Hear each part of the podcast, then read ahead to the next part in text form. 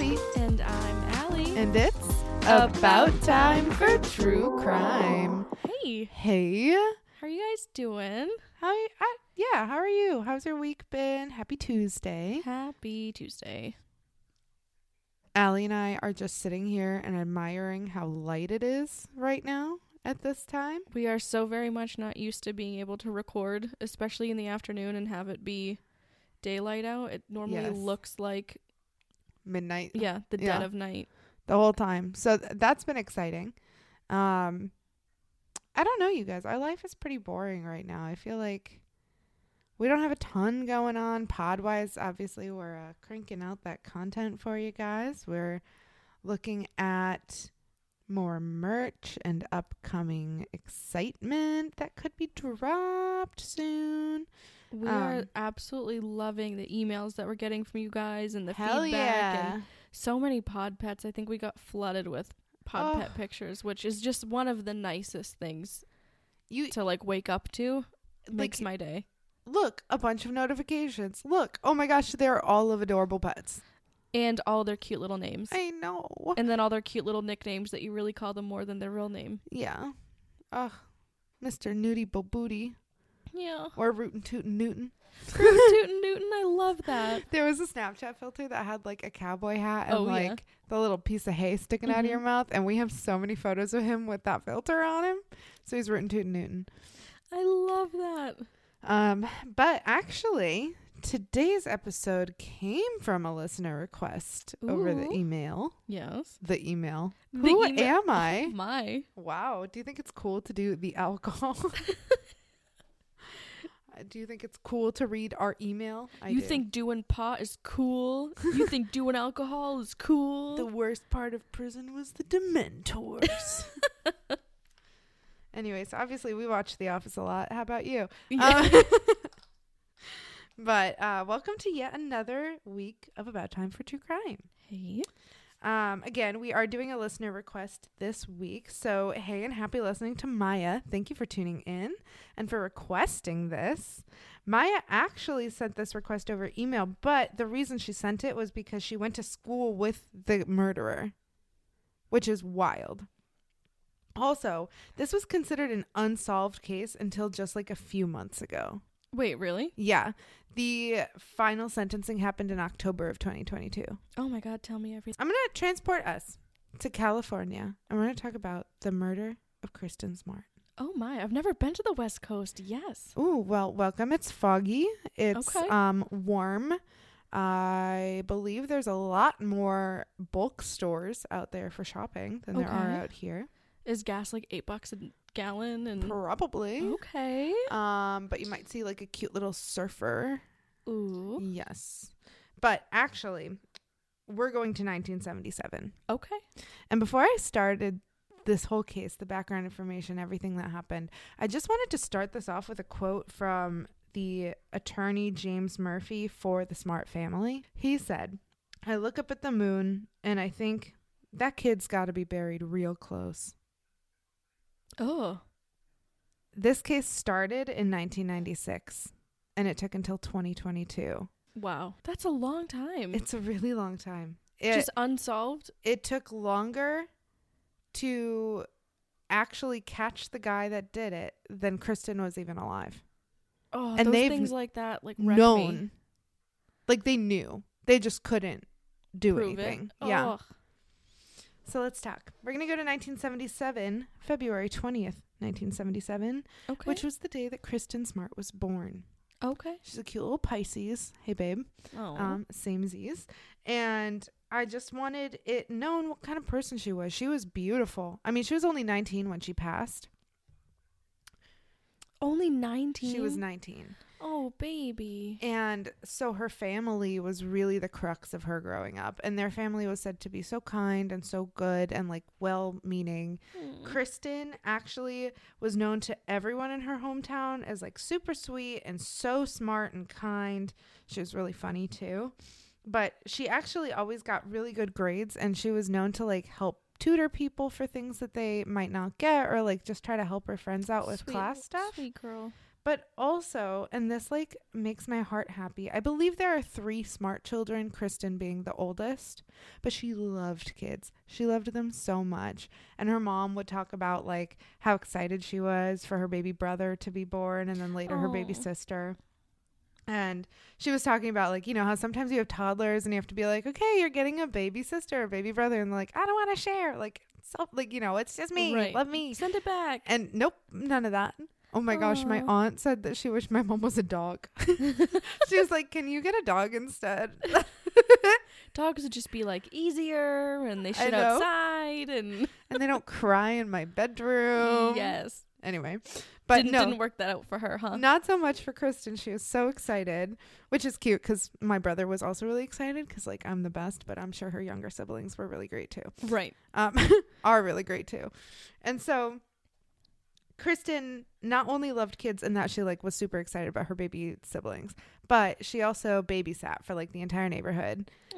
In fact, it was in the Your Own Backyard podcast that I listened to that they talked about the fact that she was like the neighborhood favorite babysitter because she would do like interactive activities with the kids, and she was just said to be like really well-meaning, good-hearted, and like very interactive. She cared about them. She wanted them to have a good time. They'd always get to bed on time, like, you know, the whole thing. And according to a family friend, one time when she was babysitting for them as like a teen, she was waiting outside when the mom got home. And the mom was like freaking out, right? She's like, oh my gosh, like maybe there's an emergency. Is one of my kids hurt? Like, am I going to walk into like a mess or something? And Kristin was just apologizing profusely for spilling a little bit of nail polish. Aww. It just got my heart. Like, she was obviously such just like a sweet little thing. She was one of us. Yeah. She lit up her room. And she worked as a lifeguard. She worked as a summer camp counselor. And she actually moved a lot as a kid until they ended up kind of settling around the California area.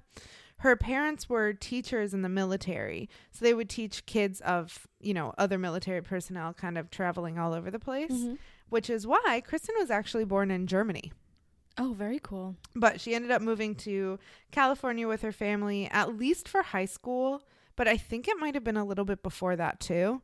So, like, I don't know if there was some middle school time in there. But, yeah, she did. She was in Germany and then moved to California. And Kristin loved drawing. And specifically, she loved drawing buildings because she had a little passion in her heart to be an architect. Mm-hmm. So she would draw like these beautiful pictures of all the buildings around, like the school, her house, like all of that. Oh, if I could draw. Well, she would use little graph paper and like do all of the perspective and everything. Apparently it was really cute, but that was her passion. She really wanted to be an architect. Really? Mm-hmm. Which is wild because I would have said like immediate teacher or something that works with kids. Right. But nope, she was super into it. And according again to that Your Own Backyard podcast, which is an entire deep dive series on Kristin Smart's case. I so recommend it. It's really good. But she was a really loyal friend. She has childhood friends still like to date that were like, yeah, if she was alive, we'd be friends and our kids would be friends and they'd be hanging out. Oh. Because she was like, you know, she found her people and she stuck to them. Oh, and she never even got to make it to real adulthood, you know? Never. And so it just like it hurts my heart a little bit because she was just a good human. She really was. And when the time came around for college, nobody was surprised that she wanted to go. I mean, it was the 90s. So like it was kind of the start of women really going to school frequently after high school. But her family was so supportive and they were like, hell yeah, like she wants to be an architect. She's going to do that thing. She's going to do the thing. Mm-hmm. So how did this kind, loving, loyal, smart, funny, sweet girl go missing in 1996? Tell me. You ask great questions. Mm-hmm. Seriously. Thank you. So let's start with May 1996. May 25th, 1996, to be specific, if you were just like wondering. It was finals week. Kristin had a tough time adapting to college work her freshman year. Mm-hmm. I feel like everybody does a little. Like, it makes sense. There's new freedom, new responsibilities. And as anyone has gone to a post-secondary school would know, there's like a ramp up of classwork intensity. So it's not only you're now on your own, you're enjoying like the freedom of being a young adult, but also the stuff that you're doing is harder and it's more intense and it's, I don't know, just more work in general. Mm-hmm. And so Kristin had to be really focused. She would call home and stress about her tests. Remember, this is before cell phones. It's 1996. So her calls home were actually scheduled on Sundays. Every Sunday with her parents, she would talk to them. That's so really cute. It was like their date, their Sunday phone date. Oh, that hurts my heart because this isn't going to end well. Yeah, no, it doesn't. Yeah. And so it was this standing weekend call, and Kristin felt like she was always working or doing homework or just trying to keep afloat, like too much to study and mm-hmm. study well. And you know what? I'm sure too, if she really was as smart and gifted as she has been said to be in mm-hmm. her childhood, like she might not have ever had to learn how to study. Like I know a few people like that where they were just so naturally intellectual that it came so easy that when it came time to actually have to learn how to study, there's just no skills there because you didn't have to practice it. Right. It was so easy. So she was definitely sticking it out. She kind of wanted to leave actually, but decided at least for the year I'll go and I'll see how it works out because things get better. Like you adapt, you learn. And I think they really did because even though Kristin was struggling, on May 25th, 1996, Kristin was celebrating. I was going to say, that's going to be the end of the year, right? Yep. So it's like finals week, Memorial Day weekend. There might have been one other week that students were on campus for like follow-ups or whatever. So it's like you're getting ready to like go home for the summer and people are partying. And that plays a huge factor into this. Oh. So for those of you who decided not to go the route of going to college or went to one that wasn't on a traditional campus, I wanted to just describe a few things about student culture. One, it is not all parties and beer and drugs and sexuality experimentation at college. Don't get me wrong. College kids do know how to party, but all of that thrown on top of each other with no real world grounding is pretty much only in the movies. That being said, because college kids know how to party, number two is that when long weekends happen, campus is either bumping or it's dead. And there's like no in between. Yeah, either they all went somewhere else for the long weekend or they are all partying. Yes, there. Or every student is piled into three different teeny tiny dorm rooms. Correct. Yeah. So it's not super often that there would be a long weekend at the end of the year totally dead. Mm-hmm. It would either have to be bumping or like everybody would be home, right? Pretty much. And so three would be finals usually means campus is dead mm-hmm. until right after finals, in which case it's a riot until people go home. Right. But this weekend was not the end of finals. It was, as far as I understand it, like sort of a break in between finals. And then they started up Tuesday and finished the next week. Okay.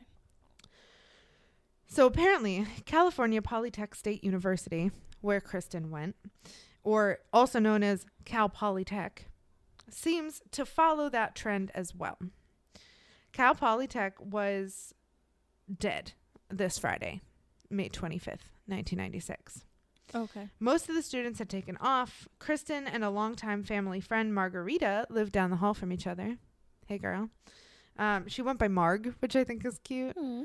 But they had become close friends. I think they like knew of each other, but didn't really get close until they were living near each other in school. Mm-hmm. So they lived like right down the hall. So, you know, Kristin could bounce out of bed and like be at her door in a few seconds. Right. And Kristin wanted to go out. Her roommate was gone for the weekend. I think Margarita's roommate was gone for the weekend, but Margarita was a little more introverted and really wanted to stay in.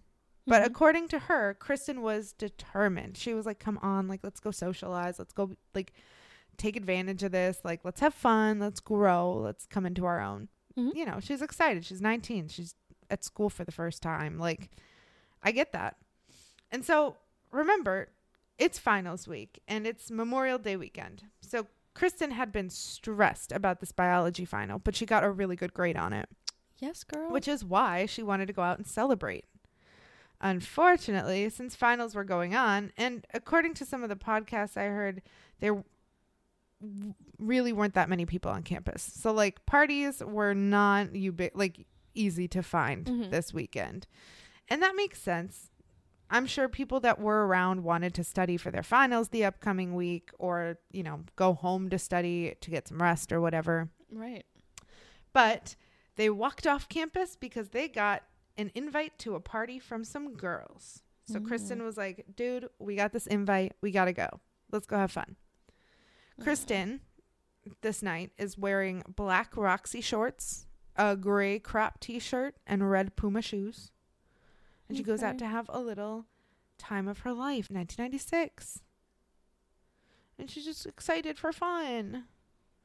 So anyway, Margarita and Kristen, they walk off campus to this, like, basically the unofficial frat and sorority houses of the school. I'm sure they were just off-campus apartments, like a block or two down the road. But, you know, they were going off campus to a party. Wow. So scandalous. They were really excited. Yes. But when they got there, Kristen called it a dud. Apparently it was just a couple of guys playing video games and, like, everybody else was watching them. And she was that, like, happens more than you think. It really does. She was like, this is a dud. I want to have a good night. I want to go out. I want to dance. I want to have a fun time. And so she leaves. And Margarita is, like, trying to figure out how to break it to her friend that she does not want to go to another party. She's like, this is my social. Yeah. Like, she was like, that was probably the most I was up for. So, like, I don't know. But Kristen was so excited. She was like, but she reached her social limit. She's like, okay, I am extroverted out. I'm going to go home. Yep, exactly. Look, I came, I saw, I left early. Okay, bye. And so she's, like, hemming and hawing at how to tell her. So they finally leave and they're, like, out in the parking lot. And Kristen's like, I got, you know, word of another party that I want to go to. And Margarita's like, you know what? I'm so sorry. Like, I want to leave. I want to go home. But you should go still go have fun. Have your night. Like, celebrate it. You deserve it. Like, you did really good on that final. And so Margarita said she was going to go home. But Kristen didn't have a purse, money, her ID, or even keys. So all she had on her literally were the clothes on her back. Oh.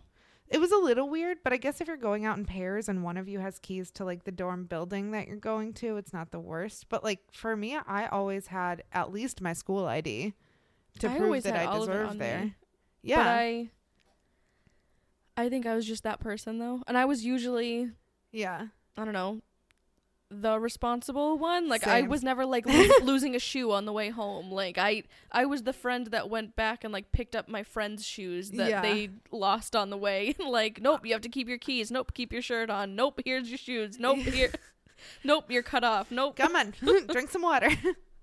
No, not the toilet water. Drink the bottled water. And there here's some toast. You'll thank me later. Here's two Advil and lay down. Please, left side. Thank you. Correct. Like, get you in the recovery position there. And so I can imagine Kristen was probably just having a fun time and knew that her friend would have the stuff on her. So when Margarita says she's gonna go back, she's like, okay, I'm gonna give you my keys, that way you can get back in whenever. I should be able to get back in time for someone else to, like, let me in. Not a big deal. Yep. Because I guess the doors lock at, like, a certain time. That makes sense. Yeah, so she had time to get back. Sure. And so Kristen had the keys. So Margarita said in 48 hours that Kristen was 100% sober when she left her. There were not booze at the first party that they went to, and Kristen was good. So Margarita's like, I do feel guilty for leaving her now, but, like, at the time she seemed okay. Everything seemed like it was going well. And, like, she wasn't inebriated to the point where she couldn't take care of herself. She wasn't drinking. She was just going to go catch up with some other people. She wasn't even, like, buzzed. So she was just like, all right, I'm going to go. Thanks for the keys. See you later. See you in the morning. See you in the morning. And so Margarita said that she knew that, like, Kristen was annoyed. Like, oh, you're really going to leave now? Like, come on, we haven't gotten to the good part. Like, right. Come on. But that it wasn't, like, something they weren't going to be friends over. You know what I mean? Well, it's just, of course. You're annoyed. If that's what does it. Yeah, exactly. So she was like, all right, whatever. She went home. She knew that it was going to be fine. And honestly, she said all that she was expecting was, like, the next day for Kristen to, like, bounce into her room and be like, you missed the biggest rager last night. Like, trying to make you feel a little bit guilty for trying to leave, you know? Right. But she was like, I didn't think it was going to be anything more than that. So the next morning after Kristen doesn't come back, Margarita's getting stressed. But she's not, like, she's not like crazy worried yet, right? Like you wake up the morning after, you're like, oh, that hungover queen. All right, come on, let's go. Like I want to go to lunch. I want to do something fun today. It's a Saturday. Come on, get up. But Kristen never answered the door. Kristen never came to give her keys back. Kristen didn't come at all. And so by the next day or the day after, I believe it was the Monday that Kristen's roommate got back, but that wasn't super clear. Kristen's roommate got back from being gone for the Memorial Day weekend. And that's when Margarita saw that not only had Kristen's things not moved an inch, her keys weren't back. Kristen hadn't touched anything in her room. Her ID was there. Her keys were there. Her purse was there. Everything. And so at that point, Margarita's freaked out. Kristen's roommate's kind of stressed. They call police together. Mm-hmm. I don't know if it was campus police or the Arroyo Grande police. That was the town this was in. Mm-hmm. But whoever it was that they called, they were pretty much just like, yeah, no, she's a college kid. It's the end of finals and Memorial Day weekend. She's probably like on a vacation or doing like typical college girl things. Mm-hmm. And Margarita was like, yeah, without her keys or her wallet, yeah, or her ID, like where is she gonna go? Where do you not need to pay for anything, not need to get in anywhere, not need to show who you are? So the police were entirely unhelpful at this point. However, it was clear that Kristen was not on vacation to everybody who knew her. And so also keep in mind, it's Monday, and so she missed her Sunday phone call with her family. Oh. And her family's like stressed, but you know, they knew it was finals weekend. Like they probably thought she was studying or something, but come Monday when she still hadn't like called back or said anything, they were also freaked out. Oh, that hurts my heart. Cause I could just picture them waiting by the phone, excited to hear from her and hear about her week. And oh my God, she's about to come home mm-hmm. soon. And so crickets, the police did do one thing. Besides tell the two girls that Kristen was on vacation without any evidence of the sort, they called Kristen's family. Okay. And they said, hey, is Kristen with you? If that happened to me, I'd be like peeing my pants. I'd be like, what the fuck do you mean? She didn't call yesterday. Is she with me? No, she's not with me. Where is she? Like immediate. I'd be like, yeah, no, is she with you? Yeah. She should be with you. Yes, where you are. She's with you. She's what the fuck? So I'm sure they didn't say that. I added that. But by the time the Cal Poly police actually started investigating, Kristen had been gone for 4 days. Are you kidding me? Nope. It gets worse. This is what they hear. Kristen found at a party, a frat party. And Kristen was seen incredibly intoxicated, and she was calling herself Roxy. Or at least other people were. And they weren't sure. I'm still hearing like mixed reports as to whether or not she told someone her name was Roxy or if that was like a nickname because she had Roxy shorts on. Like, I don't know. I would venture to say the latter of the two, but who knows? Maybe she was just a college girl looking to experiment a little with a spunky idea. I don't know. Her name? I know. Okay. But like, who knows? I think it's probably a lot more likely that it was just the shoes she had on. Or not the shoes, the pants she had on, but like, right. I don't know. And so neither do they. They also heard from the people that they were talking to that they weren't sure if she was incredibly intoxicated because she drank a lot or if she had been drugged. Mm-hmm. But it was incredibly intoxicated. Couldn't walk home alone, intoxicated. Couldn't walk, intoxicated. Jesus. So Kristen ends up passed out on the lawn next door to this Kappa Kai party that she went to. Also at the party was Cheryl Anderson. She's not a huge part of this, but she is a huge part of the testimony. So she sees Kristen. She's like, oof, girly, we got to get you home. And so she picks her up and she starts walking with her. Oh, girls taking care of girls. Women. So then also at this time, someone else, it was a guy who had come, but like they trusted him, who started walking with Cheryl and Kristen. Okay. Then, and this is terrifying to me, they say out of the darkness, like what, trees on the side? Like, I don't know. But they just said like kind of out of nowhere appeared this guy, Paul Flores. And he was like, no, I got it. I can take it from here. Don't worry about it. Like, I got it. And so Cheryl was like, I'm still going to walk with you guys. But the guy left because he was like, all right, there's at least people there like taking care of it. There's mm-hmm. multiple. So the guy either goes back or goes home or whatever, and they get to campus. And this is where things become a little unclear.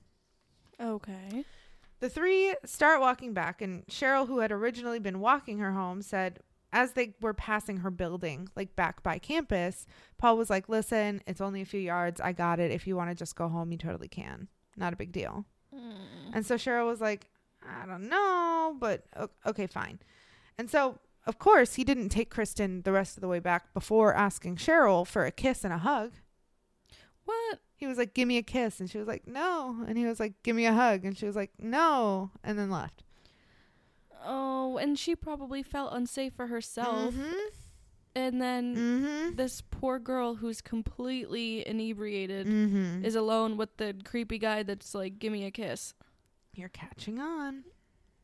Okay, but ew. So after that, nobody has heard from Kristin Smart since. Oh, fucking A, dude. Kristin is gone, literally never to be seen again. To date, her body has never been found. What? And her family declared her legally dead in 2002. Wait, seriously? Yeah. Oh, what the fuck? So let's get into it. Oh, talk about fucking it? Come on. Yeah, I do want to talk about it. All right. So yeah, you're not going to leave me there, are you? No, we still have quite a bit. On part two. No, oh my gosh. No, I tried to do one that I could do in one part.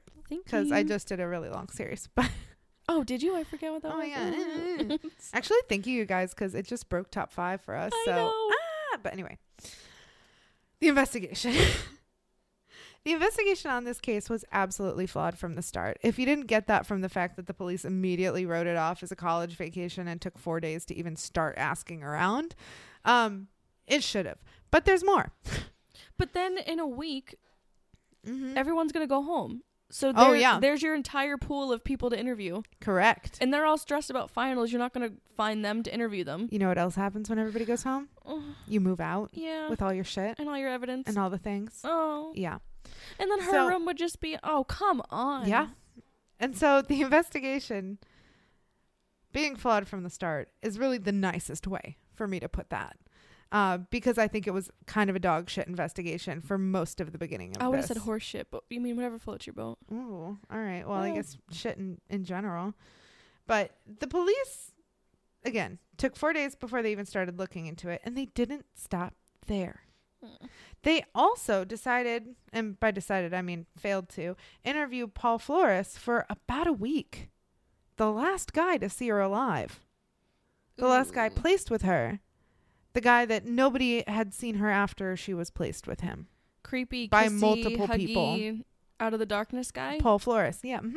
That's okay. It. That's and like so, Slenderman shit. That's like you just appeared. Yep. No. I got it. No, you don't. I don't know who you are. She doesn't know who you are. Goodbye. It's like the creepy townie, like that's like at the bar at like 6. Yes. Waiting. Yep. Just waiting. It's that. Just hunting. Sitting and watching. Oh, they have shark eyes. I'm telling you, man. Yeah. The police, despite not interviewing Paul Flores for about a week, and like that doesn't seem super long, but again, with finals and stuff, that was like the end of it. I don't know how it lasted. They said it was like a week and a half or something later that everybody was gone. So while that doesn't seem like a terribly long time, the police also failed to do something else. What? Do you want to know what it was? Yeah, I want to know what it was. Block off Paul's room.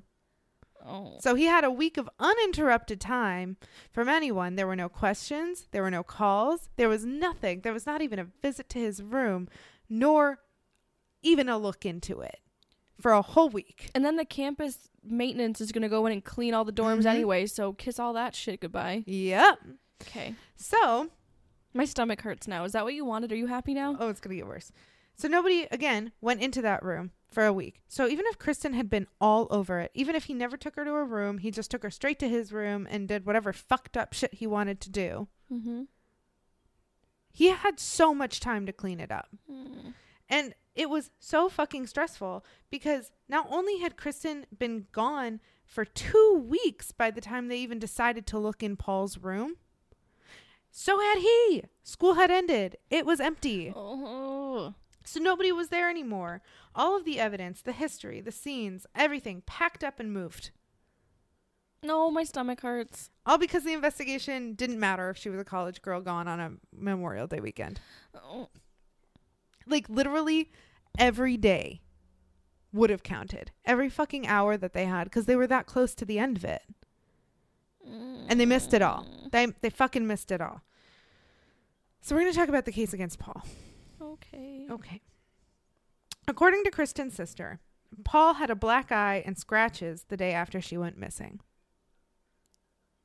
She put up a fight. Oh, what the fuck? It gets worse.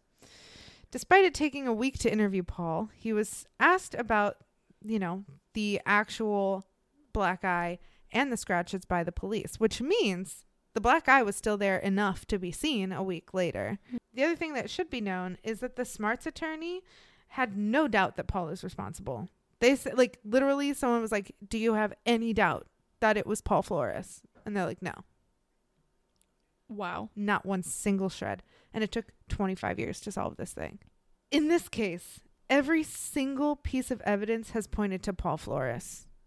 And that's so rare. It was not even like we saw this weird fiber here. Are you sure it wasn't you? And then they're like, no, I was with my dying grandma in the hospital on cameras. And they're like, yep, pans out. Right. Nothing. Only Paul. Every single piece of evidence. Fuck only you, Paul. Okay. In a mugshot taken of Paul by the Arroyo Grande police 2 days after Kristin vanished, Paul had the black eye and the scratches. And you might be thinking, wait, 2 days? That doesn't make sense. They didn't even talk to him about it for 4 days. Mm-hmm. Well, that's because despite the fact that it was 2 days after she went missing, and the police had been notified, it was still the weekend of. So everyone was like, she's just a college girl on vacation. Mm-hmm. And so he was in the fucking police station getting a mugshot taken for a DUI. Are you kidding me? Yep. Or nope. Sorry. No, you are lying to me. God damn it. I am. No. It had been reported. Nobody did shit. And then he popped up with a black eye and scratch marks and nobody questioned a fucking thing. Kids will be kids. And would it be uncommon for a girl to maybe not go back, for any mm-hmm. college kid not to go back to their room? No, of course not. There's a slew of places to sleep with people that you could sleep with, and it's your first time away from all over town, all over campus. There's so many beds on a college campus. You can't find that many beds anywhere else. This is the last time that you're gonna see all of these people, that I really wanted to talk to him, or I should ask her out, or any of those things that could happen. I can see the initial thought of well, no, it's probably... But then you think about it. It's like, well, can we at least just fucking look into this? Yeah. Could we not knock on her door on the weekend? Send Campo over. Just be like, hey, a wellness check.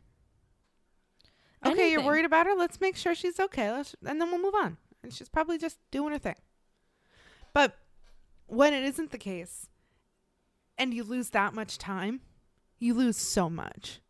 And in this particular case with these circumstances, mm-hmm. you lose so much more because of the time of the school year that it is, and that in a matter of days, everybody's going to go home. Yep. Everyone's going to leave. It's going to be a ghost town.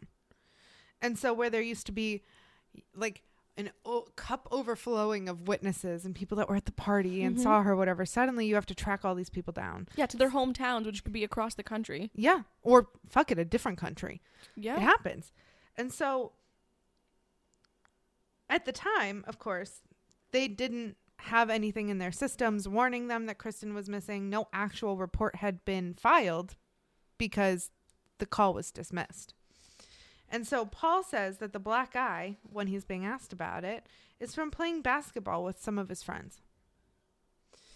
But that's not all, because apparently they interviewed some of his friends and Paul had told them at basketball that he got it. Oh, that he had. This is so good. Apparently one of his friends from basketball was like, yeah, Paul had it when he came that day. He said he woke up with a black eye. I mean, okay, I will say I will find bruises on my legs. And I'm like, when the fuck did I do that? Yeah. Or you know what I mean? I don't remember, Not the black eye, though. No. Although I have gotten a black eye from a kitchen cabinet. Yeah, okay. And it was bad. No, I know. You saw it. I remember because I was like, you okay? Oh, it looked awful and it hurt. Oh my God. And there's just something so funny about saying that you got it from a kitchen cabinet. Like, nobody believes that. No, of course not. But like it hurt enough. Yep. Let me tell you that. And it wasn't something I was like proud of. You did a really good job with your cover up. I really did. You did. Well, you did a really good job. I'm like, concealer, man. Yep. But it was like, you know, you're always worried about a question, but you'd think you'd have a better answer than that. I don't know. Literally, like, I woke up with it. I feel like you should just tell the truth, but in his case, he can't do that. No. So they go back and talk to Paul. They're like, your buddies said that you woke up with it. That's a second story, dude. What's going on? So Paul goes, okay, all right, you know, fine, yeah, like I lied. It was a little white lie. It was a fib, but I lied. Actually, it was so embarrassing. Oh, you guys, it's so embarrassing. He just happened to hit his eye on his car while he was changing the radio station. What part of the car? Their story number 3. What part of... I mean, come on, guy. Get a little bit more innovative. I know. At least they, like, tripped down some stairs or some shit. Like, the fuck? But, see, to me, like, I think a black eye can just happen. Like, if you...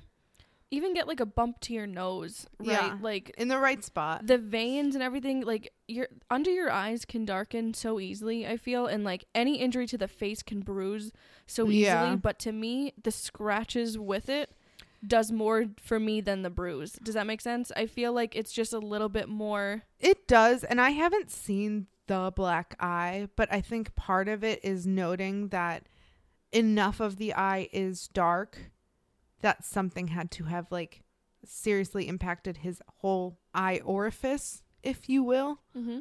Where, like, you know, if you break someone's cheekbone, which is actually one of the hardest bones to break, it's like the zygomatic arch or something like that, that's a pretty big deal. But for him, he just, you know, it was weird, but they didn't really have anything to connect it to. They were like, all right, guy, you don't want to tell us why you got a black eye? I guess don't air your dirty laundry. Bye. Yeah, I mean, I guess. So when Paul is eventually questioned, his story changes constantly. Paul lies about nearly everything to the police. He tells them that after walking Kristin back from the party, he went to his room, to a hall, where he says Kristin walked herself back to her room, and then he changes his story that she wasn't okay to walk herself, so he walks her, and then suddenly she was okay when she got to the hill before her room, like her dorm, and then she walked up that alone, and like, yeah, okay, fucking constantly changing. Okay. And so the police brought back dogs that smell cadavers, if you will, throughout the dorms at Cal Poly. Now these dogs are supposed to smell deceased humans, right? Yeah. And so they go through the whole entire college, every single dorm. They go up and down the halls to every floor. And the dogs, there's nothing. Until you get to the hall of Paul Flores. Of course. In which they actually start going nutso. And not only did they get to that hall where they go nutso, but the dogs beeline straight for his bed. Oh, and they're like, okay, that's fucking weird. We'll bring in a few others. We'll see. They bring in 3 dogs, and all of them do the same fucking thing through the entire campus. And they were all the goodest boys. The goodest boys. Yeah. And the most beautiful girls. Yeah. And so sweets. And they deserve all the pats and the loves. And all but the they treats. All go straight to that guy's fucking bed. Nowhere else. Yeah, I can't really argue with that one, Paul. Nope. So, again, though, if you remember, there's nothing fucking there. Mm. Oh, it's just the gross-ass twin XL. Yep. No mattress pad. Just the blue vinyl shit on it. Oh, that brings me back. And so, yeah, no, Paul wasn't living there at the time. And no, his things weren't in there. But they had 3 or 4 different dogs. I couldn't get a confirmation if it was 3 in total or 3 extra, but at least 3 dogs beelined straight for the bed that Paul Flores was sleeping in less than 3 weeks ago. Thrice now we've tracked it down. After cleaning. Yes. Thrice now we've asked for the dead body. Where is it? Like, right. So it's just fucked up. And then that suggested to the police that maybe something bad happened not only with Paul Flores, but in his room. Now, listen, I get that circumstantial evidence alone is not enough to convict someone of a crime, but Attorney Murphy, who worked with the Smart family, actually stated that there were so many overlooked red flags prior to this. Yeah. So let's talk about Paul's history. Okay, let's talk about Paul's history. Because Paul had a reputation amongst the girls at Cal Poly. That he was always hitting on women. He was kind of being creepy, including... Kind of creepy. Oh, wait. It's so good. Not good. It's awful. But okay. Cheryl, the woman who started walking home with Kristin, who he was like, give me a hug and a kiss. Ugh. She testified to police that her friends called him Chester the Molester. That was his nickname from her friends. It just means that many people got that bad of a vibe. Always trust your gut, ladies. Wait, it's not just a vibe. He was called that because he was also known for groping girls with or without their consent. It's unclear, but I'm pretty sure... he wasn't looking for no means no, you know? Yeah, I'm sure we could wager a bet. So not to mention, just about 5 months before Kristin disappeared, another college student called the police to say that there was a very drunk and very adamant boy trying to climb into her window and refusing to leave. That's terrifying. Wait, when the cops got there, do you want to know who it was? Paul Flores. Oh. Mm-hmm. Before this, Paul was also in some trouble. And it was maybe not a lot, but he definitely had some prior ish that he had going on. In high school, Paul had really disturbing reputations. Not only was he known as a loner, but classmates came forward to talk about, you know, how they knew him, what was up. And these were all anonymous because nobody wanted their name associated with it. Aww. But the interviews pulled out that not only did he have a reputation as a loner, but that he did some really disturbing things. And his high school nickname was Scary Paul, which, like, okay, not super inventive, but like Chester the Molester, we have Scary Paul, we have reports of him groping girls, and now we have girls from his high school saying that they wouldn't let their friends be drunk around him. They wouldn't let themselves be alone with him. Oh, my God. Even more intense, none of them were surprised in the slightest when they heard about the involvement with Kristin's case. That's really sad. So sad. So come May of 1997. All right. It's about a year afterwards. They've done some investigative work, I guess. And I mean, no, they did, but it just wasn't great. But the sheriff, Ed Williams, the sheriff of the town, he comes on the TV and he's like, hey, guys, we got to talk about this Paul Flores thing. Mm. He says, we need Paul Flores to say what happened to Kristin Smart. Otherwise, we couldn't keep on with the investigation. We couldn't take him to court. We would need him to say what happened. So basically, he told the public with that statement that if he just shut up, he'd get away with it. Yeah. And he did. He did shut up. In fact, when they would come and interrogate him, he only would confirm that his name was Paul Flores on tape. Everything else, he pled the fifth, including where do you go to school? Okay. With the advice of my attorney, I plead the fifth. Okay. What's your dad's name? With the advice of my attorney, I plead the fifth. Oh, okay. Whole fucking time. And it's really annoying, but again, the prosecutors think that honestly, without that statement, they probably would have gotten him. Probably. Because he probably wouldn't have been smart enough to be like, oh yeah, I shouldn't say a whole lot on that. Idiots. Although, you know what? Paul did have a lot of sticky, gross shit that he found himself in that he somehow never got charged for. So maybe he wasn't so dumb after all.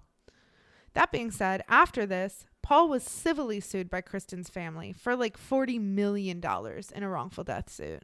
Damn. But because Paul was not cleared as a suspect and because the criminal charges weren't dealt with, everything that was civil got put on hold. Oh. Yep. So good for him. The little bitch got away with it for the time being. Soon thereafter, someone came forward to say they found an earring of Kristin's. Guess where it was. In a shoebox of Paul's. Go on, I'll wait. In his underwear drawer. Love it.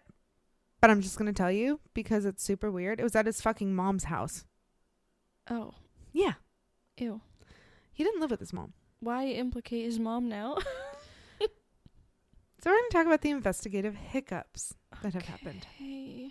So again, someone found this earring, and it was at Paul's mom's house.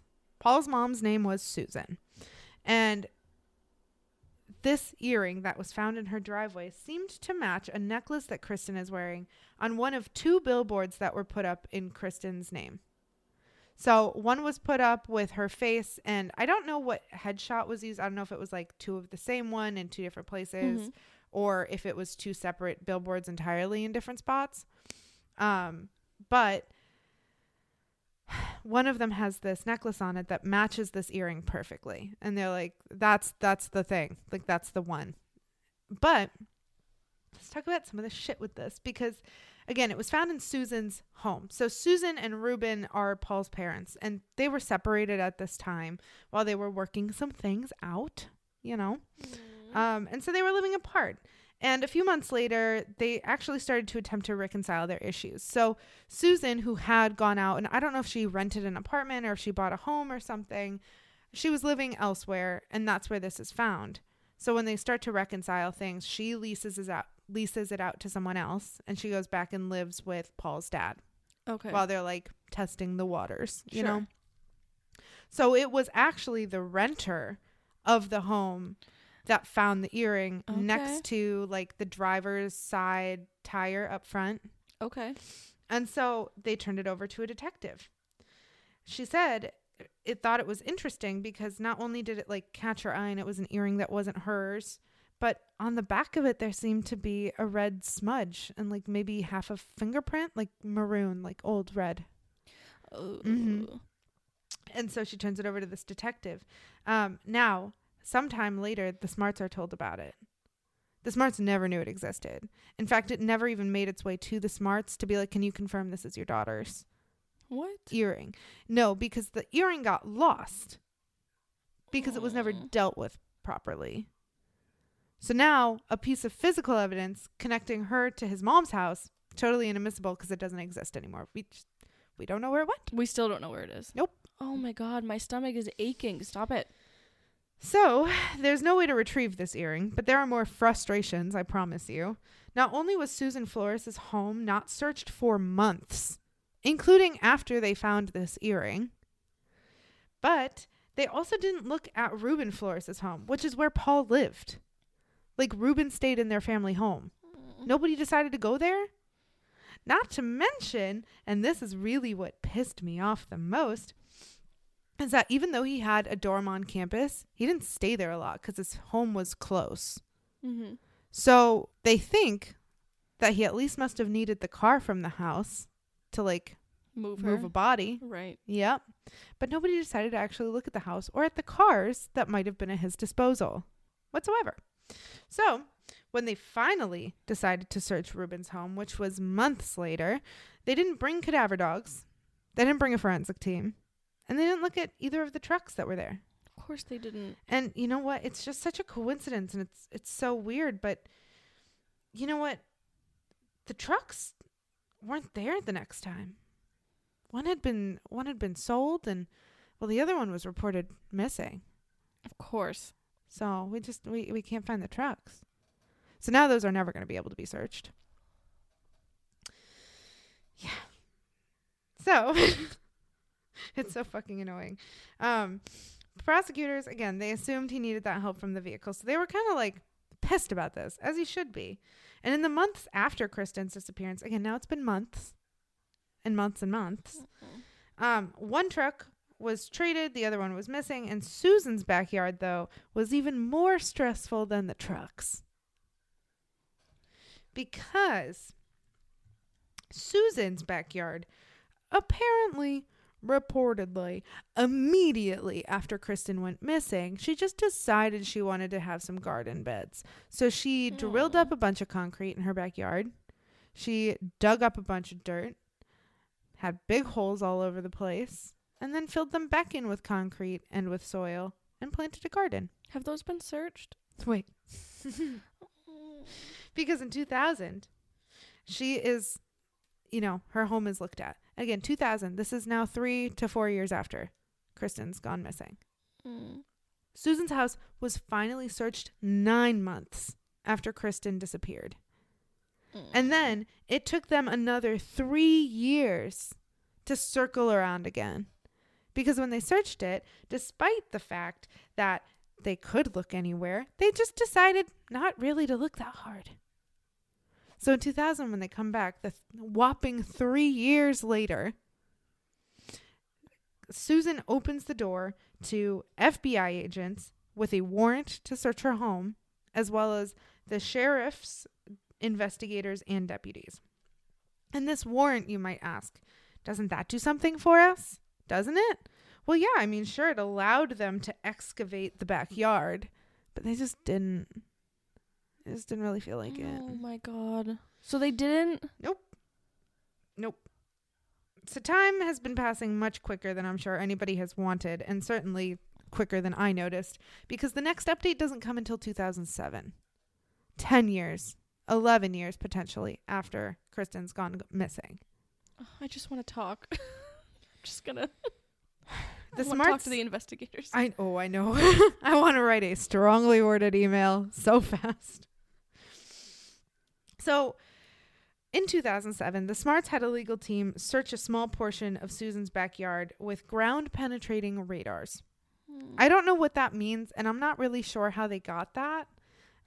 If it was like a separate warrant that had to happen, or because the other one would have allowed for excavation if they have like a PI that could do it. I don't know. But when they do that, the quote-unquote radars, I think it just would, like, find human remains or, like, I don't know, something that might indicate a human body. But they didn't see anything. But they're encased in concrete, so maybe that would... Maybe that might be a little bit of a barrier, no? Yeah. Maybe a bit? A bit. Am I reaching? A hot chance. Should I have stretched before that reach? Yeah, or? Probably, because you're going to pull a muscle. Okay. It's... Okay. No, that's not it at all. Okay. But now I do have to say, Ruben and his now estranged wife, Susan, have always denied involvement. Yeah. Before insisting that Paul didn't either. Okay. So take that as you will. But the Flores family also had the nerve to sue the Smart family. Wow. So Paul and his parents were like, fuck the Smarts. Yeah. No, we're going to sue you. So they sued the Smart family for intentional infliction of emotional distress. Also put on hold because criminal charges hadn't been figured out yet. Oh, my God. However, we're going to go back to Paul. In the 10, 15 years between when the actual crime happened and people actually started to do their job, he bounced from job to job. He moved to Southern California and, you know, trying to stay afloat. He's, at this point, a college graduate doing his thing, you know? And so, yay for him, I guess. He lived that long and he was able to go to Southern California and try his life as an independent adult. But you know what actually still came with him when he went to Southern California? A slew of accusations of violence against women.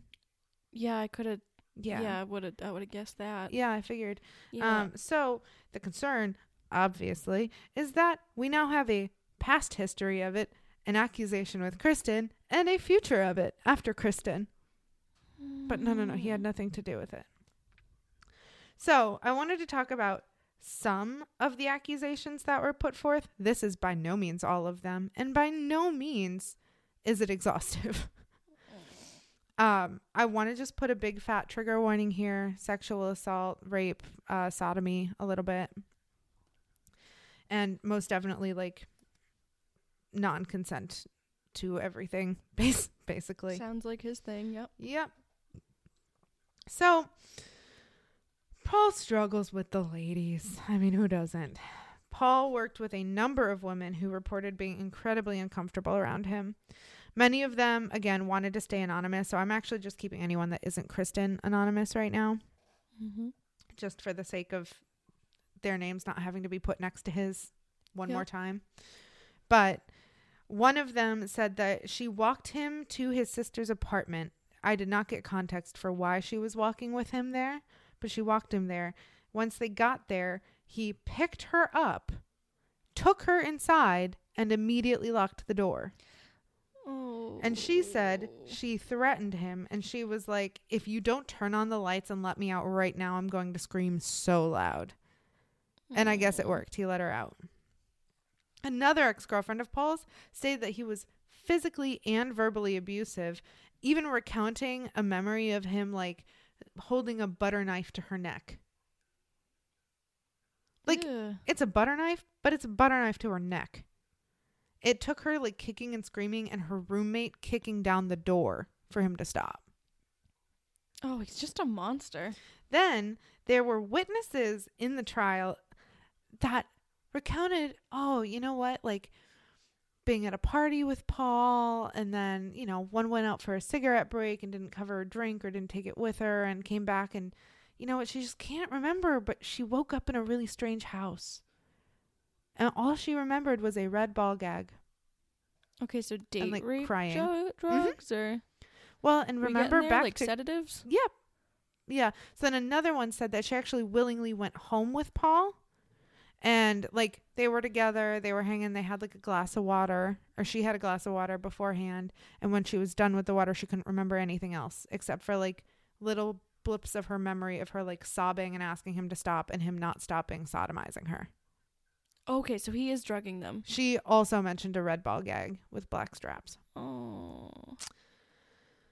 Now. So she wasn't drunk when everyone saw her. That's what I'm thinking. Okay. They say, you know, they were like, she was incredibly intoxicated, and how fucking convenient to see her at a party and to just throw something in her drink because she's alone and mm-hmm. then suddenly be the hero when she needs a walk home.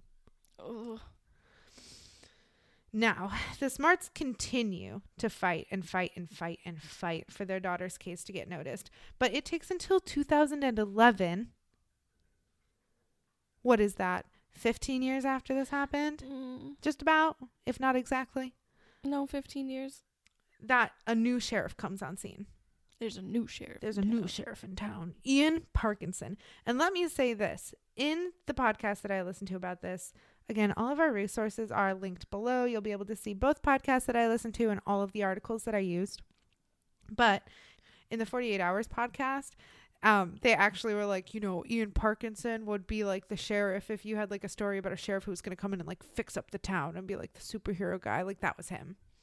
And he fucking stuck to it. He promised the Smarts that he was going to make solving Kristin's case a priority. And then he did it. Wow. He said he'd go back and re-examine all of the evidence. And he'll say it himself, like it wasn't easy. But since he came on, he's had more investigators on the case. They've done computer searches, cell phone data, found new witnesses, dug up landscapes to find Kristin's body, which still, to date, has never been found. We're going to skip forward another 10 years. 2021. 25 years since Kristin disappeared. The investigators finally felt like they had enough. So they call a preliminary hearing. Again, keep in mind, Kristin has been gone well over the amount of time that she's been alive at this point. That's so awful. And preliminary hearings, like to decide if there's enough to like charge someone and go forward with like a full hearing and a full trial, mm-hmm. can take anywhere from like an hour to a couple of days. You know, you kind of have to go over like the prosecution's evidence, see what they have. Right. Is that enough? This took 22 days. Prosecution had over 31 witnesses. Good. They nailed him to the wall. Yeah, they did. So investigators accused Paul Flores with the murder of Kristin Smart, and catch this, Ruben Flores with accessory after the fact. Hell yeah. The investigators believed Ruben helped hide her body afterwards. Now, why Susan Flores wasn't also in that, I don't know. But apparently there wasn't enough evidence for her. So, forensic physical evidence was located, linked to Kristin at two separate homes. Biological evidence was found under Ruben's deck. The question had always been, where did her body go? Yeah. Because we still don't know. And the Smarts attorney has filed yet another civil suit for the infliction of emotional distress back on the Flores family, which I'm like, fucking good. Like, if these assholes are going to say that you're intentionally causing emotional distress on them while they hide your dead daughter's body. I know. They deserve to be raked over the fucking coals. Oh, several times over. Back and forth, babe. Also, I just want to point out here, and this is kind of how I saw the story, was like, here's the investigation. Here's the investigation. We get to 2011 and then it's like nothing for years until we get to this 2021 case. So I'm just telling you how I learned all of this stuff because it was fascinating.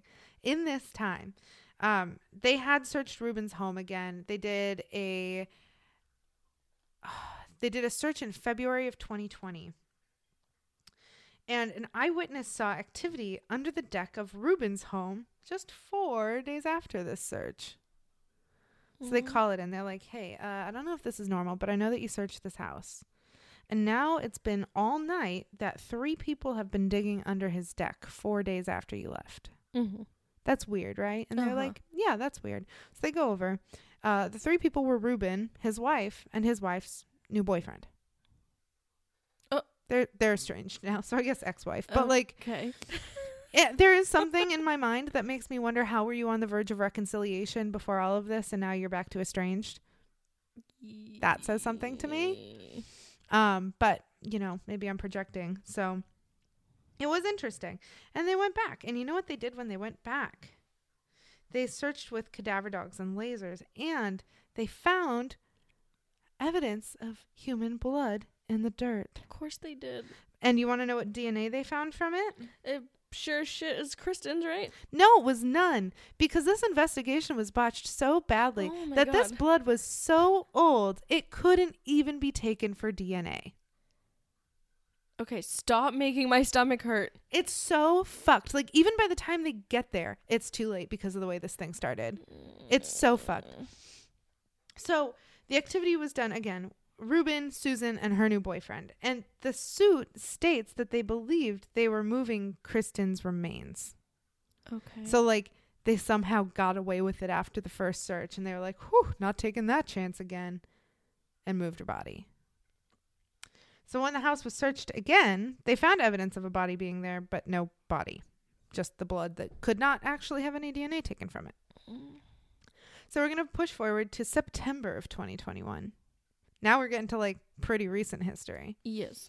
The official proceedings begin. Now, they have some more understanding of what may have happened, but again, because there's been no body whatsoever, they can't confirm. The other thing is, because of this entire history of like attempted rapes, completed rapes, all of these stories that women told of hearing and seeing, and like, you know, him being like, give me a kiss, give me a hug.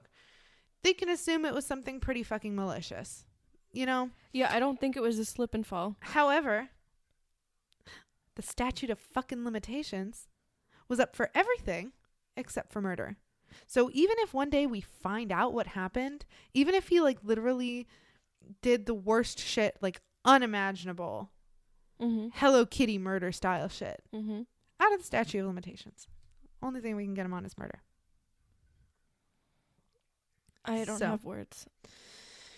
They did plan to use Flores' sexual crime history as well as their witnesses to document 25 years of being a serial rapist.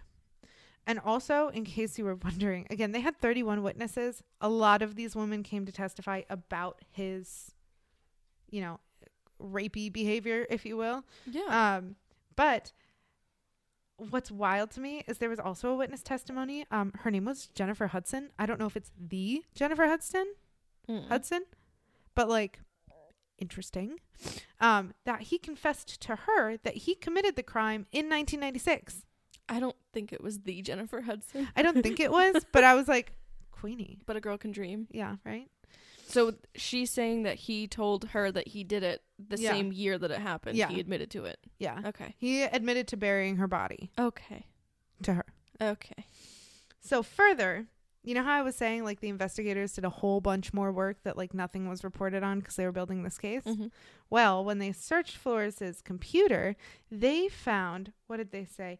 It was hundreds of photos and videos of him engaged in sexual activity with many different women in, quote unquote, various stages of consciousness.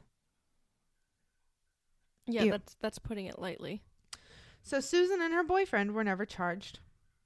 Ugh.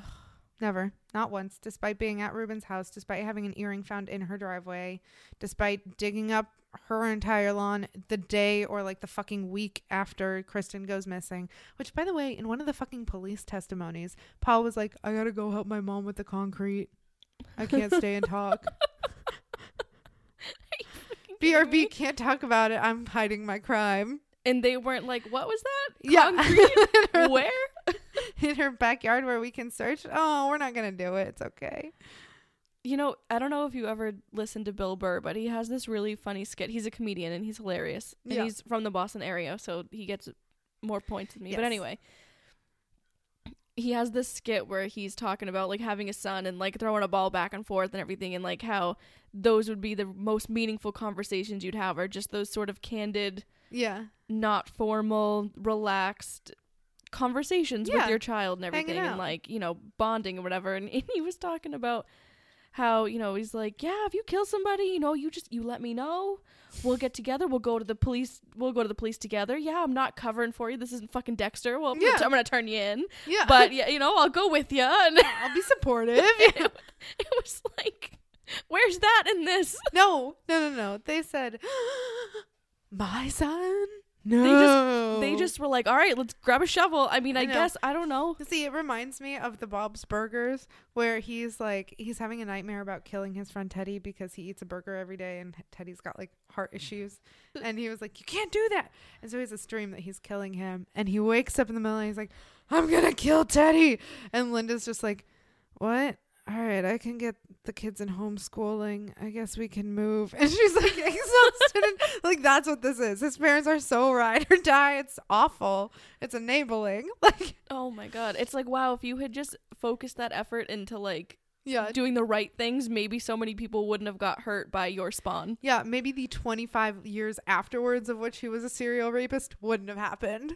It's like, were Christmases awkward? Like, when you guys like went around the table on Thanksgiving about what you were thankful for, like, did that come up? I'm thankful that Mommy and Daddy helped me hide a body.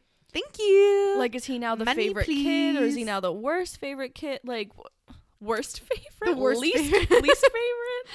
He's the worst kid for sure. But yeah, so Susan and her boyfriend never charged with anything. Okay, that's a crime in and of itself, but all right. Her boyfriend, I'll say fine, because I don't even know his name. Like, he couldn't have been that involved, but he did still help with that excavating in the back. So, yeah, there's something there. Oh, this is a big animal you want to bury in the middle of the night. Yeah. You sure we got to do that now, 4 days after your house was searched? Okay. Anyway, Ruben was given a hefty bail at $50,000 that he did pay, but he did have to wear an ankle monitor all the way through his trial. Okay. What was interesting to me is that Ruben and Paul were tried separately, but with the notion that both of them could potentially give evidence that would convict the other. Interesting. So, like, they were going to happen at the same time. With two different juries. Right. Gotcha. Two different defense, like, the whole thing. Yeah. And then if one of them was like, well, yeah, I was doing this with him, that was going to be able to be permissible in court. You know, both defense teams went out for drinks afterwards and were like, they took their ties off. They were like, fuck. Yeah. This is bad.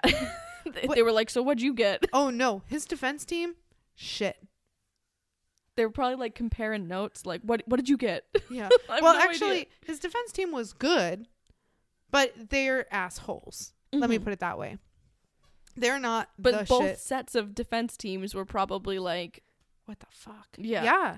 And so I just want to talk a little bit about how obnoxious these defense teams were beforehand. Some of it I understand. So, like, they requested a change in venue, which it's been 25 years of this girl being missing. Her billboard is up in two places in the same town. Like, I do get that. That being said, if you hadn't murdered her 25 years ago, maybe you wouldn't have to deal with people knowing about her murder for 25 years, but whatever. Yep. They did actually grant that one. They also, at that time, requested for a different judge because she, I don't know, I guess was good with prosecution doing their thing. But then that got denied. And when the venue request got accepted, she decided not to go with. So she was like, you can find someone out there. I'm not going to travel every fucking day to like a different county for you to dick me around, basically. Yep. So we get Judge Jennifer O'Keefe, who's a fucking angel. All right, Jenny. She's 44, which for those of you counting is 1 year younger than Kristen would have been if she was alive, which makes me very sad. And then, as it was changed to Monterey County, Paul's defense team became just abhorrent assholes. The prosecution wore purple ties quite a few days to these trials. Purple was Kristen's favorite color. So they said they were teaming with the victim. Yep. As I mean, it's fucking prosecution, but... Did they wear orange because it was opposite? Probably. So... They were like, no, it's well within the prosecutor's discretion if they want to wear a color that the victim liked. Yeah. That's fine. Then they tried to make it about the fact that there was a Facebook page about arresting Paul that used purple as a color. And they were like, now they're teaming with anti-defendant places. That's not, they're not prosecuting him because they think he's a great guy. Yeah. No. No, it wasn't because of his outstanding contribution to society. Or his feelings hurt. Little baby doesn't want people to say go to jail even though he's consistently offended and hurt and traumatized and maybe killed people. Hurt and traumatized. Hurt and traumatized. Oh, this makes me so mad. So then, after we finally get to this trial, it doesn't take long. I mean, it does because there's 31 witnesses, but it does not take long for a jury to be like, oh, yeah, fuck that guy. Paul's defense team, their argument against all of this was that it was actually Scott Peterson. You might not know who Scott Peterson is. Oh, I know who Scott Peterson is. Like Lacey Peterson? Yeah, who killed his wife. Yep. Yeah, that's Scott. Apparently, he was like 200 miles away from the school. In 1996. So, like, obviously that means he did it. Yeah, it's just a quick 4 hours. I mean, that's reaching. They should have stretched before that reach. Yeah. 200 miles of, like, this guy killed someone. See, it was him. Although they did kind of look alike, no? I guess. But I don't know. But this was definitely Paul, all right? Yes. This is definitely Paul. And we'll stay on track, people. Talk about the testimony that was given by all of the people that went to school with the two of them, and how Paul was like, yeah, no, like I just ran into them like while they were walking home and she just needed like someone to walk. Well, that was a lie because he said he didn't talk to her at the party, and there were at least 6 witnesses that put him talking to her at the party, making moves on her at the party, and asking her out at the party. He also had an entire, like, when they finally did get to search his room, he had so much, like, I don't want to say like paraphernalia, but like so much about her in his room. Like there were photos of her. There were the newspaper clippings about it, like all sorts of shit. Then on top of all of that, we have all of this evidence of his serial rape crimes, which none of which have been charged, including a woman who literally, the woman who woke up in the house that didn't know where she was. Mm-hmm. She said she immediately went to the hospital to get a rape kit done, and the DNA matched Paul's, but she just never pressed charges. Oh. Which, like, I get. We know that at least half of sexual assault victims don't come forward with their crimes. At least half. Right. But if you know who it is, and you know, like, you know what I mean? Like, that's not going to reflect badly on you. And I don't want to say reflect badly on you like you shouldn't ever. No, I mean, there's a million different reasons why people do and don't. But right. In a situation where it's a stranger and it's a confirmed stranger, just do it. You're going to save other people. And she didn't have to, like, she didn't deserve to go through that herself. She really didn't. But it makes me so frustrated because then there's not even a history of people trying to do the right thing and get him put away. Mm-hmm. Like there's nothing trying to prevent it from happening again. And I think that's the part that's so frustrating is how many times it happened and how many times women were like, yeah, no, that's not going to be the right move for me. If you were him, wouldn't you feel like you were on top of the world and you've gotten away with it every single time you've done it? For 25 fucking years. Why wouldn't you feel like you could just continue to do so? So that was very annoying. But finally, we get to October of 2022. Okay. Through a long, year-long trial, Paul is convicted of first-degree murder. Okay, finally. Again, everything else he did or may have done to Kristen is outside of the statute of limitations. So that's super fucking annoying. He can't get charged for anything else he did. Just the murder. But I'm sure out of that 25 years of women that he victimized, there are some of them that are well within the statute of limitations. Look that up. Get his ass. I don't care. Mm-hmm. He did that shit. We believe you. Go talk about it. So the count alleged that he, quote unquote, with malice aforethought, murdered Kristin Smart while engaging in the commission of or attempting to commit the crime of rape. Yep. Shortly thereafter, in mid-October of 2022, Ruben was acquitted. Really? There was not enough evidence to pin him for an accessory after the fact. Okay. A newly registered sex offender, Paul Flores, a.k.a., quote-unquote, a cancer to society, from Judge Jennifer O'Keefe, will be behind bars for 25 years to life for the murder of Kristin Smart without the eligibility of parole. Thank God. Or probation. And like how you emphasized without parole. Yeah. It should be without. Without parole. It's so exciting. Without the possibility. It's so nice. Parole. It's so nice that finally 25 years to life means 25 years to life. It's actually good that it's so refreshing. They were able to get that conviction without a body, because that's really rare. It's really hard, but also like they had everything but that. Yeah, so that was the totally botched case of Kristin Smart. And by the way, Maya, thank you so much for recommending this, because I had not looked into it. And if you knew this, fuck, I'm so sorry. What a ride. What a nasty guy to know. I know. Thank you for recommending this case. I did just want to throw out there really quick for all of you, because Kristin's body is still unfound, because so much is still unknown. There is still a tip line out there. And because the statute of limitations for everything except murder has been passed, if you were a part of a crime, you cannot be convicted for that. The Smart family wanted that known with the contact information, because they just want to know where their daughter is. Please, please, please, if you know anything, the contact agency is the San Luis Obispo Sheriff's Department. The phone number is 805-781-4550. Again, the phone number for that is 805-781-4550. And if they ask for a case number reference, it's 9606-10965. Again, that's 9606-10965. That'll all be in the show notes. But please, if you know anything, come forward. They deserve to have at least Kristin in a resting place that they know about. Seriously. Wow. What a ride. Yeah. Kristin Smart. I'm glad that he was finally put away for that, but he got an entire, like, other lifetime. He got a life. To be able to live that she didn't have. He was 19 when this happened. He didn't get even tried until he was 44. Well, at least the rest of it is all downhill. Yeah, ideally. I hope that he has the worst time in prison. Yeah, of course. Period. I mean, I don't know. I was thinking like, what do I wish? No, I just I hope he has the worst time in prison. I hope he gets like Hep C from like a bad Bic pen tattoo. I hope he stubs his toe every day. I hope that he always, food is fucking horrible. I hope he always gets a soggy end piece of bread on his sandwich.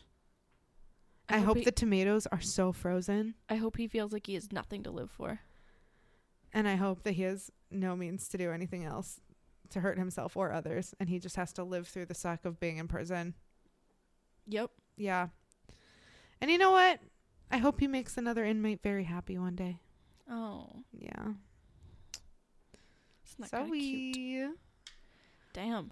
I don't feel that bad. He got 25 years after taking such a bright light from this world to just go dick around and rape people. I wonder that's if all he did with it. If she overdosed.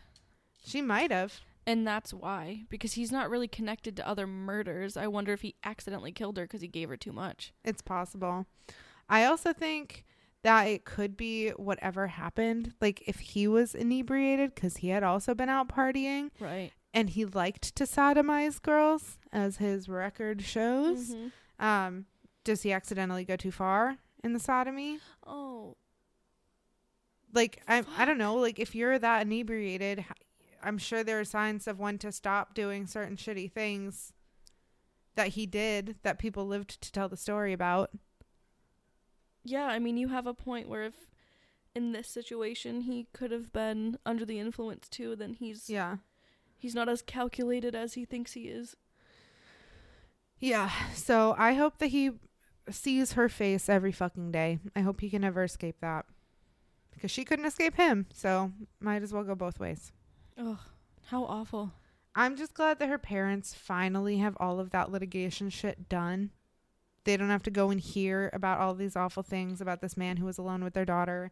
They don't have to hear his family. But they got sued. By the way, these fuckers, like Ruben specifically, would tear down the missing persons flyers with Kristin's face on them and call her a dirty whore. Oh, fuck you. While he hid her fucking body under his deck. Allegedly. Oh, my stomach still hurts. Yeah. This one is a rough one. Very much so. It's a rough one. But at least there's some resolution. He's not out there. He's put behind bars. And it was recent. But it is so gut-wrenching that it took so long to solve that. I hope someday, like, it keeps him up so much that he just has to tell somebody where she is. Yeah. I hope he writes a memoir for the police to read and nobody else to buy. Wait, I'm sorry. That's just a manifesto. He can write one of those as long as he never profits from it. Yep. I'm good with that. Put it out like Elliot Rodgers for free on the internet. Maybe it's like only found in like the dingiest bookstores. Oh my gosh. And I want it to be like paperback with like coffee stains all over the whole thing. The pages all stuck together. Yeah. Crunchy. Yeah. Yuck. All right, guys. So that was my case this week. Thank you again, Maya. Because it was heavy, I think that I kind of want to do like a show recommendation. Okay. I'm sure that you all have seen You, because duh. But me? If not, yeah. Did you ever see that video of the newscaster where she like, he's like, oh, you watched You, and she's like, me? No, I didn't do that. He's like, no. You, the show. She goes, there's a show called, and then like says her name, and yeah. He's like, no, for God's sakes, you. And she's like, me? Just like, it's like, who's on first, but like on steroids and live on TV. It was horrible. Live and also about a murderous TV show. It was terrible. You, me? No, you. So me? No. Oh my gosh. So there's that one. That one is, I mean, it's, this season was a mindfuck, though. I'll be honest. It was. My roommate Emily's review was, quote unquote, not enough of the box. But she loves the box. So I don't know what I could tell you. Oh, because that. Yeah. Okay. She was like, there's not enough of the box. I mean, the box was not really put to good use this season, I think. No, but I was really satisfied with the end of it. I think it's set up for another good season. I think it definitely did. I also really like the way that it progresses throughout the series. Like, I feel like they do a good job of showing someone very organized, sort of spinning into that disorganization and all of that. So I think that's cool. Can I also just say as an aside that the guy who plays Reese is entirely gorgeous. He is. Also, I mean, maybe this is just me, but Penn Badgley has like always been a childhood crush. He was in Easy A, and then he was in Gossip Girl, and now he's like a murderer, which isn't great. But like, but you don't mind it. No, look at his jawline. Like, look at what do we do every week? I know. What do we sit and talk about every week? Of course, you're swooning over him. I know. It's the only way you could get away with it. But there's that one, and then also, not to be a little too morbid and to the point, but Dead to Me, great show. It is a good show. It's so good. The other show that I wanted to recommend would actually be The Last of Us. Have you guys seen that? Of course. Yeah, love it. So I love good. Him. Okay, can I just say one of my favorite meme circulations right now is the age difference between Pedro Pascal and the actress who plays Ellie, and comparing it to Leonardo DiCaprio and his girlfriend. I know, because they're true. Like same age difference, but this one plays a dad figure on TV. And it's believable. It's so believable. When he said baby girl. Oh my God. My heart imploded. Like, no. Emily and I made sounds that I didn't know we could make. We were like, oh my God, I'm so sorry. I know. I just want her to have like a little loving papa. I know. And she never had that. I know. Oh, my heart. So The Last of Us. It gets us real good. It's supposed to be a fun, spooky zombie time. It usually ends up making me cry. Yeah. It's a soap opera for zombie people. It kind of is. So that, yeah, The Last of Us is one of mine. I do think it's a nice take. I mean, I know it's based on a video game, but like The Walking Dead, right? If you read any of the comics or I watched the show, I actually did read a lot of the comics. They were so easy to read and easy to find. Yeah, it was actually kind of interesting. It was different. Anyway, that was the one and only time I've ever read anything comics, anything. So it was just different. But anyway, with that, it's sort of present day. Okay, and the world just stops, right? But in The Last of Us, the world stops in like 2003, I think it is. And then the show picks up 20 years after that. So it picks up like in 2023, but the world had stopped in 2003 basically. And so for me, it's kind of nostalgic for them to like walk around and see things, because I remember like a lot of those things, like when the style in the stores. Yes. Oh my gosh. Yeah. Was what I grew up with. So for me, it's kind of nostalgic to see all that. Like, oh, what if the world stopped at that time? You know, all the cars are old. You know, 20 years old now. Yeah. It's just interesting. And I will say the other thing I like a lot about it is that they also follow kind of the attempts to rebuild the society afterwards, but also they start showing what the kids that were born in that time period are like. Like, it's kind of fun watching him and Ellie go exploring, because she's like, I've never seen something like that. And he's like, what the fuck are you talking about? Like, I don't know what it was, but it was something super common right now that would not happen. He told her to put a seatbelt on, and she's oh, what? Yeah.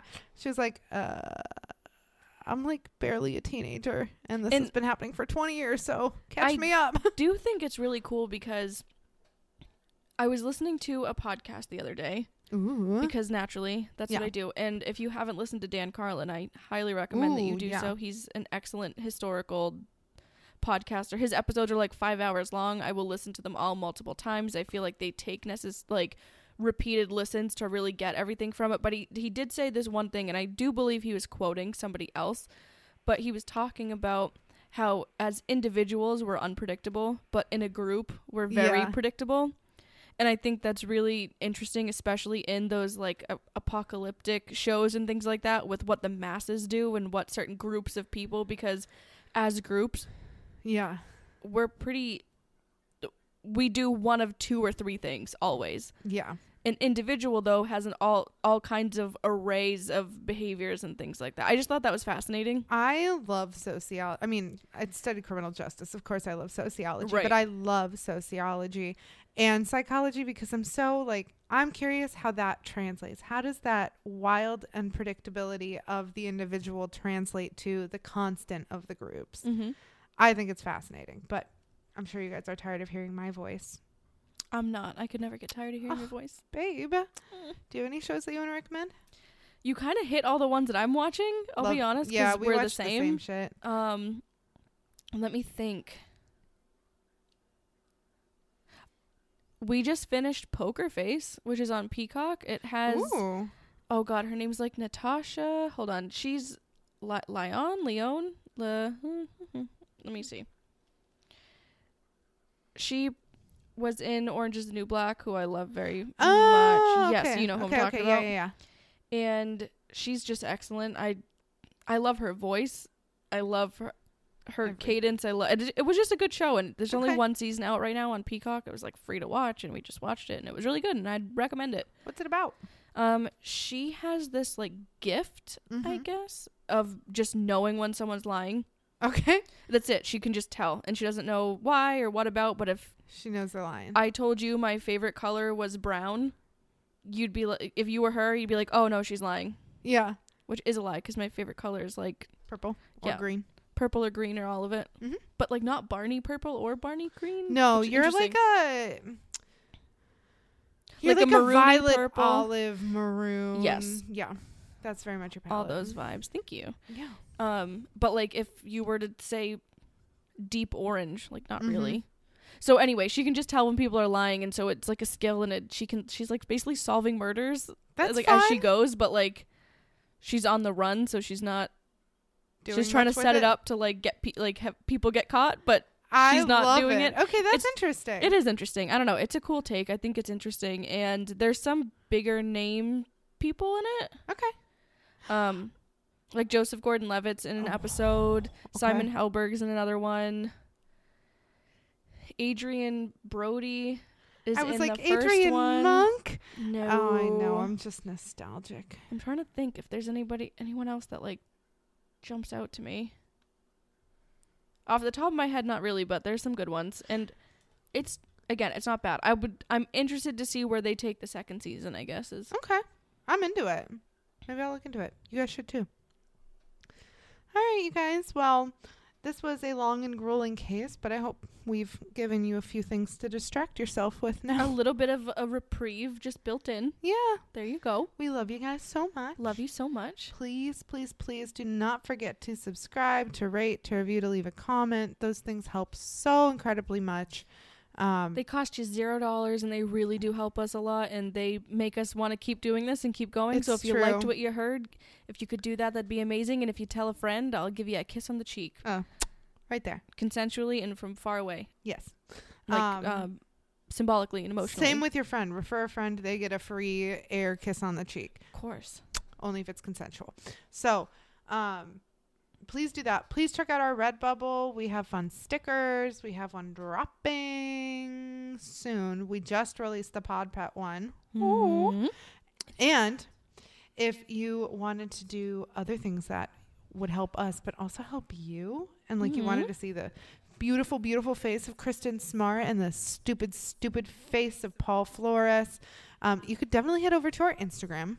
Which is where would you find our Instagram though? Oh my gosh, that's a great question. So it's Instagram. Yeah. Wild. Okay. Then you're gonna search up About Time for True Crime Pod with periods in between every word. So that's ABOUT period TIME period FOR period TRUE period CRIME period POD because podcast was too long. You don't think the title was too long? Nope.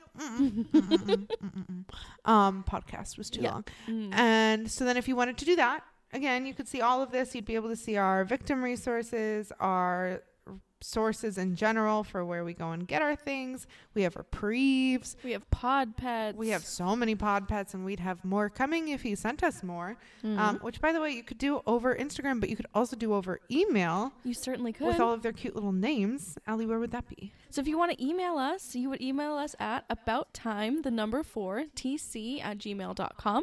So that's abouttime4tc@gmail.com. There you can send us some case requests. You can review a case. Did you like it? Did you hate it? Did you think meh? Did you want to send us some pod pets? Did you want to send us something else? Want to say, hey, well, answer. How are you? How you doing? Yeah. What's up? Wow. We here for you. Wow. So I'm working on it. All right. This is a little aside. I'm working on it. So I have my Owen Wilson. Wow. Wow. Right? I'm also working on... Is that good? Wow. Nope. No. I lost it that time. That was a little too, like, meow. Yeah. Like, wow. Wow. So then, right?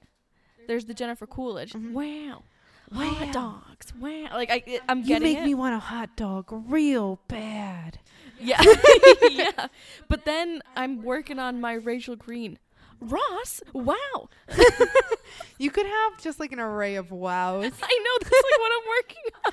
Wow. I'm like, I have too much free time. I actually don't, but I think my Jennifer Coolidge is okay. Your Jennifer Coolidge is better than mine. Mine sounded too Owen Wilson-y. You smell like the 4th of July. Hot dogs.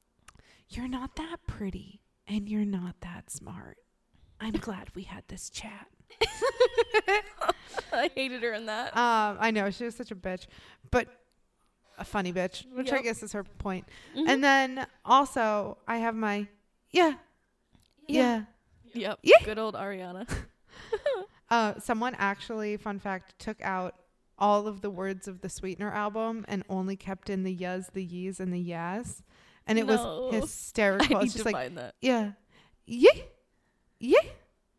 just over and over again. It was so good. I bet it slapped. Anyway, you guys go check that out. But if I look at my clock, that was about time for true crime. Yeah. Wow.